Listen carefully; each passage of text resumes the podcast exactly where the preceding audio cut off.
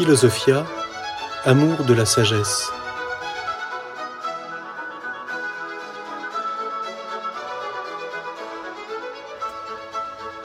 L'histoire de la philosophie.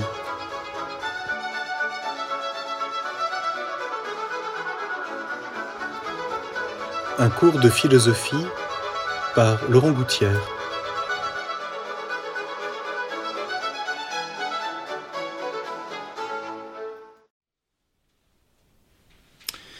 Donc nous poursuivons ce, ce grand panorama hein, pour commencer de l'histoire de la philosophie et nous en étions restés à cette, euh, dans le dernier épisode, dans le dernier entretien, à ce moment euh, important qu'on appelle classiquement la philosophie moderne. Et c'est important que nous comprenions dans la suite, hein, notamment comment au XIXe siècle et puis au XXe siècle, qui sont quand même très proches de nous, la philosophie a vu apparaître un phénomène tout à fait nouveau et qui est quand même remarquable, à savoir l'apparition de grandes idéologies euh, philosophiques qui se présentent comme des philosophies mais qui, qui en fait sont de grandes idéologies et qui naissent à partir d'une position euh, très caractéristique de la pensée moderne.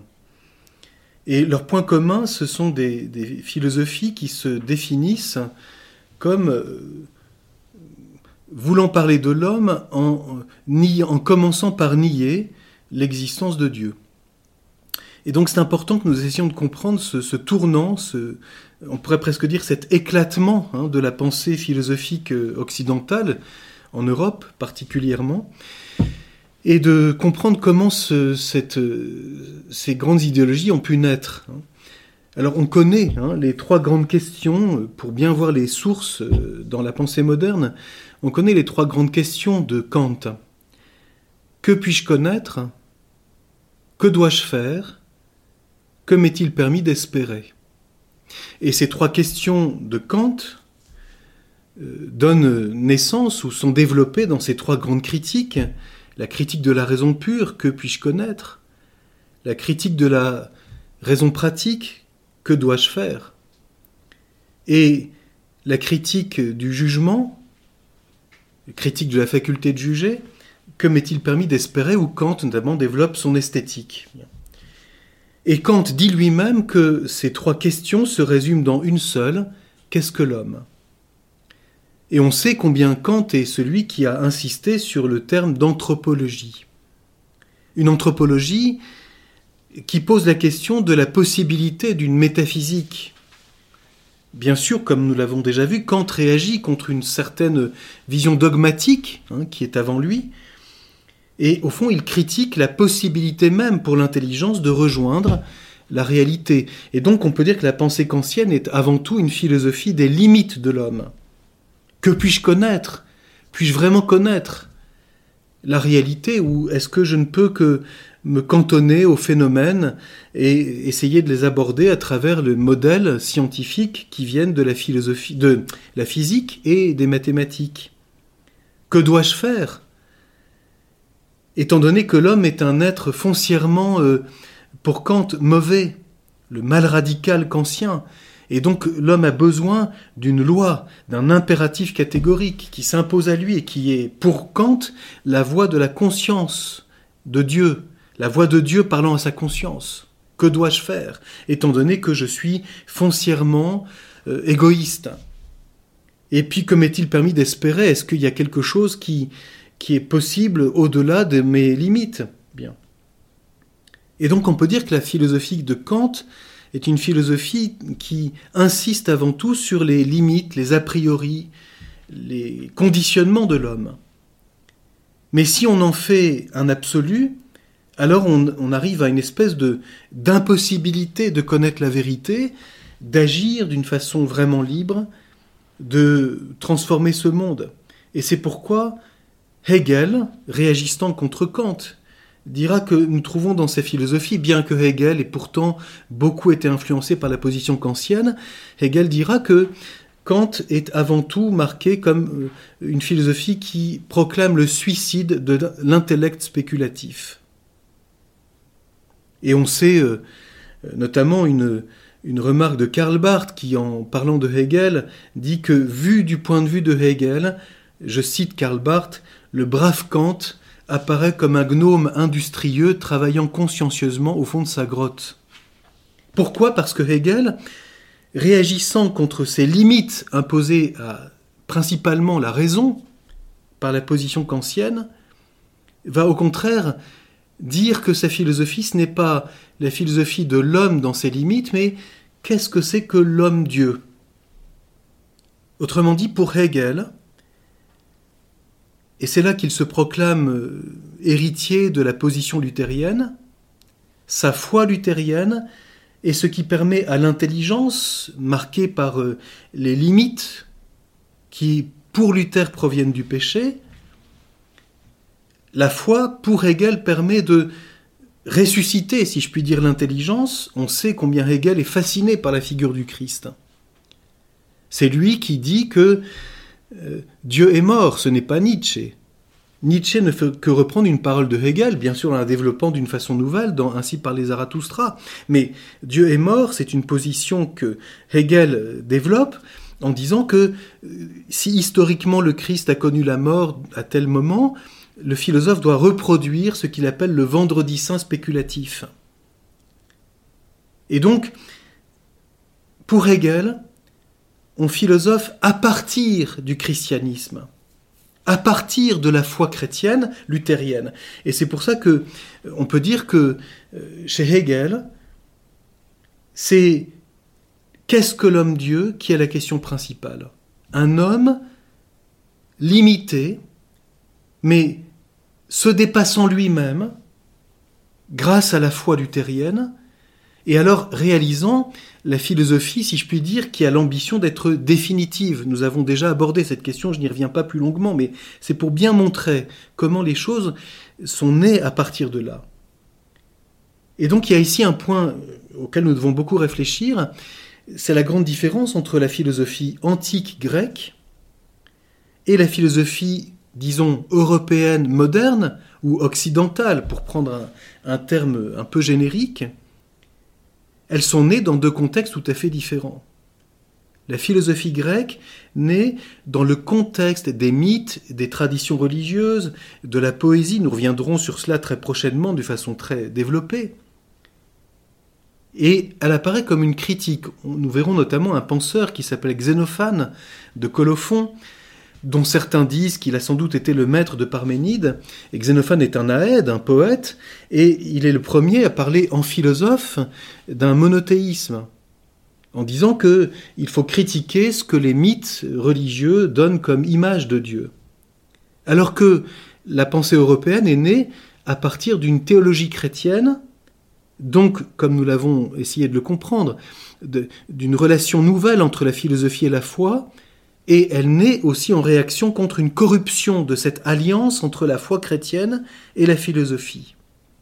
Alliance dans laquelle la foi s'est servie de la philosophie pour la mettre relative à sa propre recherche, à sa propre adhésion. C'est là qu'on parle de la philosophie devenant servante de la foi. La théologie chrétienne n'est pas une rationalisation de la foi, elle n'est pas non plus d'abord une critique de la foi. La foi est d'ordre surnaturel, c'est la grande différence. Alors que les traditions religieuses humaines viennent de l'homme. Pour le croyant, la foi est une adhésion à une révélation qui vient de Dieu. Et donc la foi touche une vérité plus profonde que ce que l'intelligence humaine peut dire par elle-même.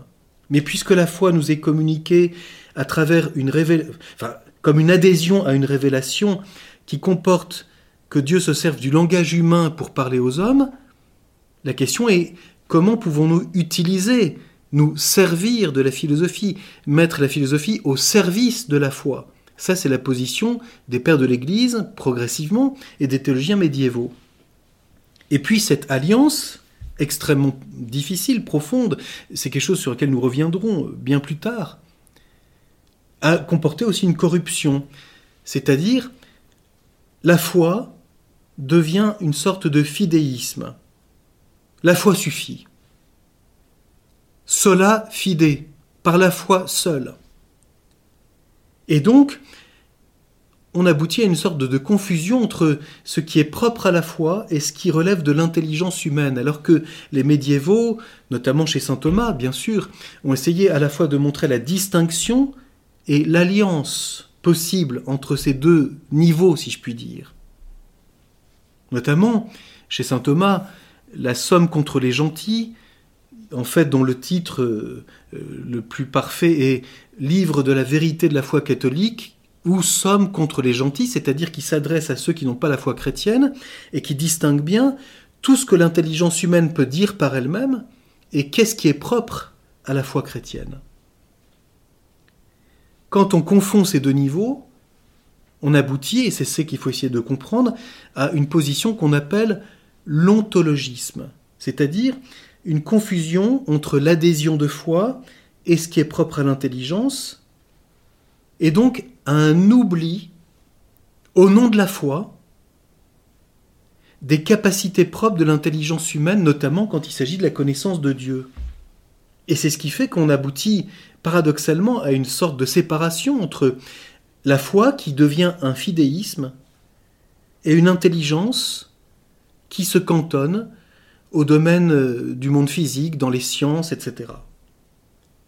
Qui se ramène à une sorte de raison et la position hegelienne, c'est de vouloir identifier l'intelligence et l'adhésion de foi. L'intelligence ne peut vivre qu'à l'intérieur de la foi. Il y a donc un fidéisme et un ontologisme, c'est-à-dire l'intelligence humaine se met au niveau de la connaissance divine. Et c'est ce qui fait, très étrangement, ce qu'on très souvent ne veut pas entendre, on ne veut pas voir que le problème principal de la philosophie européenne, ce sera la question de Dieu. Alors que les Grecs partaient de l'expérience humaine, bien sûr, pas de la foi. Essayaient de chercher la vérité, qu'est-ce que c'est que la personne humaine, comment s'oriente-t-elle, quelle est sa finalité, quelle est sa place dans le monde, et ensuite, existe-t-il celui que les traditions religieuses appellent Dieu? Que peut-on dire de lui? Alors que la philosophie européenne héritière de la théologie chrétienne, prend comme problème principal la question de Dieu. C'est notamment extrêmement net chez Descartes. J'aimerais ici citer un commentateur cartésien, un, universitaire très célèbre des années 50, 60, 70, Martial Guérou, qui parlant sur Descartes a les affirmations suivantes, pour qu'on comprenne bien la nouveauté de la pensée moderne qui va aboutir à cette réaction au XIXe siècle contre cette philosophie moderne. Je cite Martial Guérou dans un livre célèbre qui s'appelle, dont le titre est Descartes selon l'ordre des raisons, et voici ce que dit Martial Guérou. Que vise Descartes? À démontrer que Dieu existe, sans doute. Mais cette fin, la plus spectaculaire, n'est nullement la fin primordiale. Nous savons qu'il vise à résoudre le problème de la valeur objective des idées. Et un peu plus loin, il ajoute ceci. L'entreprise de prouver Dieu apparaît pour la première fois, il s'agit toujours de la pensée cartésienne, dirigée vers la solution d'un problème concernant la critique de la connaissance, problème jusqu'ici étranger aux théologiens. Elle vise, donc l'entreprise cartésienne, à fonder la valeur objective des idées de notre entendement. Autrement dit, ce n'est plus une recherche contemplative de Dieu comme les Grecs l'avaient à leur manière. Dieu est le seul qui possède la sagesse, cite Aristote et notre intelligence, par bref moment, vit quelque chose que Dieu vit éternellement. La position des Grecs, c'est l'intelligence humaine en quête de la sagesse, à partir de l'expérience où je n'entre pas plus dans le détail pour le moment. La position théologique chrétienne, c'est à partir de la foi, qui est Dieu qui se révèle à l'homme Et qui est l'homme dans la lumière de Dieu, à la manière dont Dieu révèle à l'homme ce qu'il pense de l'homme, si je puis dire. Le dialogue entre Dieu et l'homme, à l'intérieur de la foi. Et puisque ceci, comporte le mystère de la parole de Dieu, les théologiens médiévaux, principalement, mais la théologie chrétienne dans sa continuité, cherchent à mettre au service de cette révélation l'intelligence humaine pour mieux expliciter tout le contenu de la révélation. Et donc il y a une dimension contemplative. Saint Thomas d'Aquin souligne combien le théologien est un contemplatif qui s'interroge sur qui est Dieu. Et qui est l'homme pour Dieu Tandis que, souligne Martial Guérou, Descartes a comme entreprise de prouver Dieu, certes, à tel point, dit Descartes, que, après moi, plus personne, s'il m'a lu, ne pourra être athée. C'est très important d'entendre cela dans l'épître dédicatoire des méditations. Mais, souligne Martial Guérou, Dieu devient l'argument de l'objectivité de la connaissance humaine. Puisque j'ai des idées innées, la nature est en dehors de ma pensée, comment puis-je être certain que ce dont j'ai l'idée, ce que je pense, selon mon entendement à la notion correspond à la réalité de la nature, à la réalité créée, puisque je ne suis même pas sûr que mon corps existe, que l'essence me trompe, la réalité sensible n'est pas, je ne suis pas sûr de bien la connaître. Comment puis-je être certain que je connais quelque chose de vrai?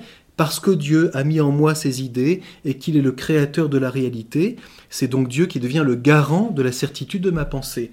Ce qui signifie si on comprend bien les choses, mais nous irons plus loin euh, sur cette question dans un entretien suivant, ce qui signifie qu'il ne s'agit pas de Dieu, mais d'une idée de Dieu.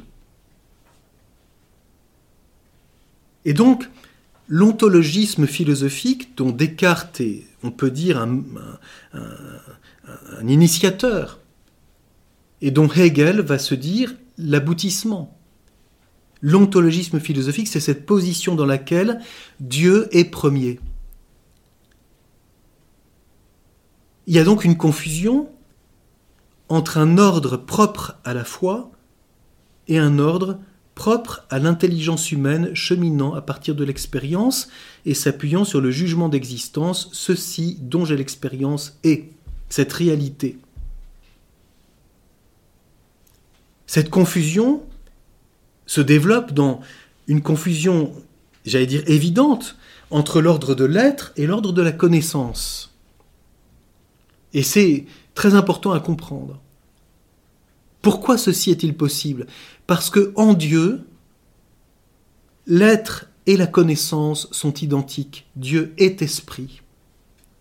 Si donc on part de Dieu, on n'arrive plus vraiment à faire la distinction entre l'être et la pensée. Et on mélange ou on risque d'identifier, et c'est ce qui se passe dans la vision hegelienne, la manière dont l'intelligence est en Dieu, identique à son être, et la manière dont l'intelligence est dans l'homme, et on voudrait que l'esprit humain soit substance, que la pensée soit identique à l'être. Je pense, donc je suis. Je pense, je suis. Cette identification par la philosophie dans l'esprit absolu entre l'être et la pensée, alors que pour le philosophe réaliste, il y a une distinction réelle entre l'intelligence et l'être dans l'homme. Ma pensée n'est pas mon être, et ma pensée, qui comporte une intentionnalité, se met à l'école de ce qui est, et elle n'est jamais identique à l'être, elle est conforme à ce qui est, dans la mesure où elle est vraie, mais conforme ne veut pas dire identique. Ça veut dire, est-ce que ce que j'énonce dans ce jugement correspond à ce qui est, dont j'ai l'expérience ou dont je juge par une connaissance scientifique, etc. Pour le moment, je ne développe pas plus cela.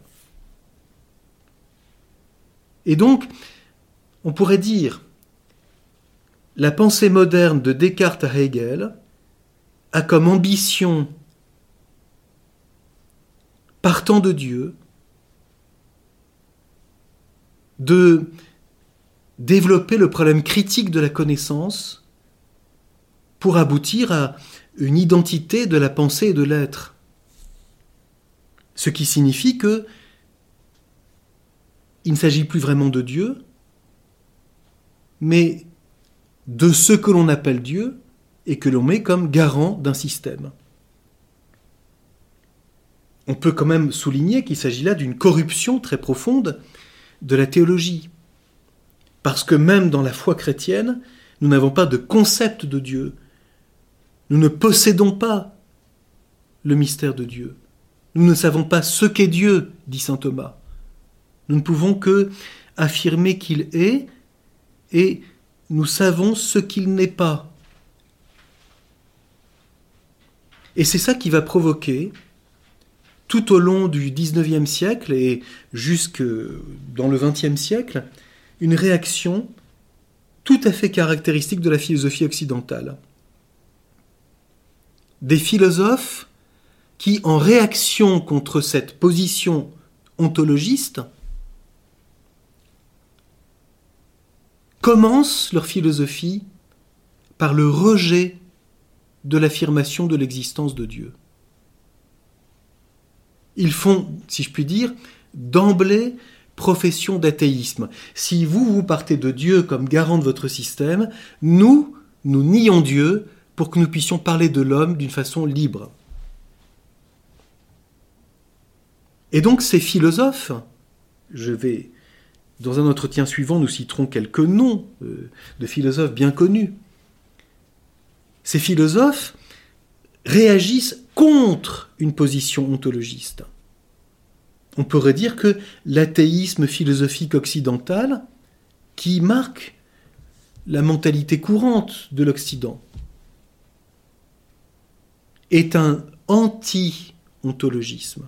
Les idéologies athées nées au XIXe et XXe siècle dans l'Europe qui est marquée par la culture chrétienne, et nous le verrons, marquée en particulier par la réforme protestante, ces philosophes qui naissent, qui développent leur philosophie au XIXe siècle, se présentent comme des anti-ontologistes. L'athéisme philosophique occidental est un anti-ontologisme, et en ce sens, on pourrait dire que ce moment des idéologies athées est quasi nécessaire. Il est au terme d'un long cheminement de la pensée philosophique qui a progressivement en confondant certains niveaux et en, ne revenant pas toujours aux sources de la théologie chrétienne, qui progressivement a modifié, a dénaturé le sens exact de l'affirmation de Dieu par la philosophie. Le Dieu que les idéologies athées occidentales rejettent, c'est une idée de Dieu, et non pas l'affirmation de l'existence de celui que les traditions appellent Dieu, de celui que la foi chrétienne reconnaît comme se révélant dans le Christ, et se dévoilant comme Trinité. Il y a donc ici une espèce d'opposition dialectique extrêmement importante à comprendre. Une pensée moderne culminant dans l'idéalisme qui se veut déploiement philosophique de l'affirmation première de Dieu. À tel point que chez Hegel, le savoir absolu, c'est l'identification entre l'intelligence, la raison humaine et la pensée divine.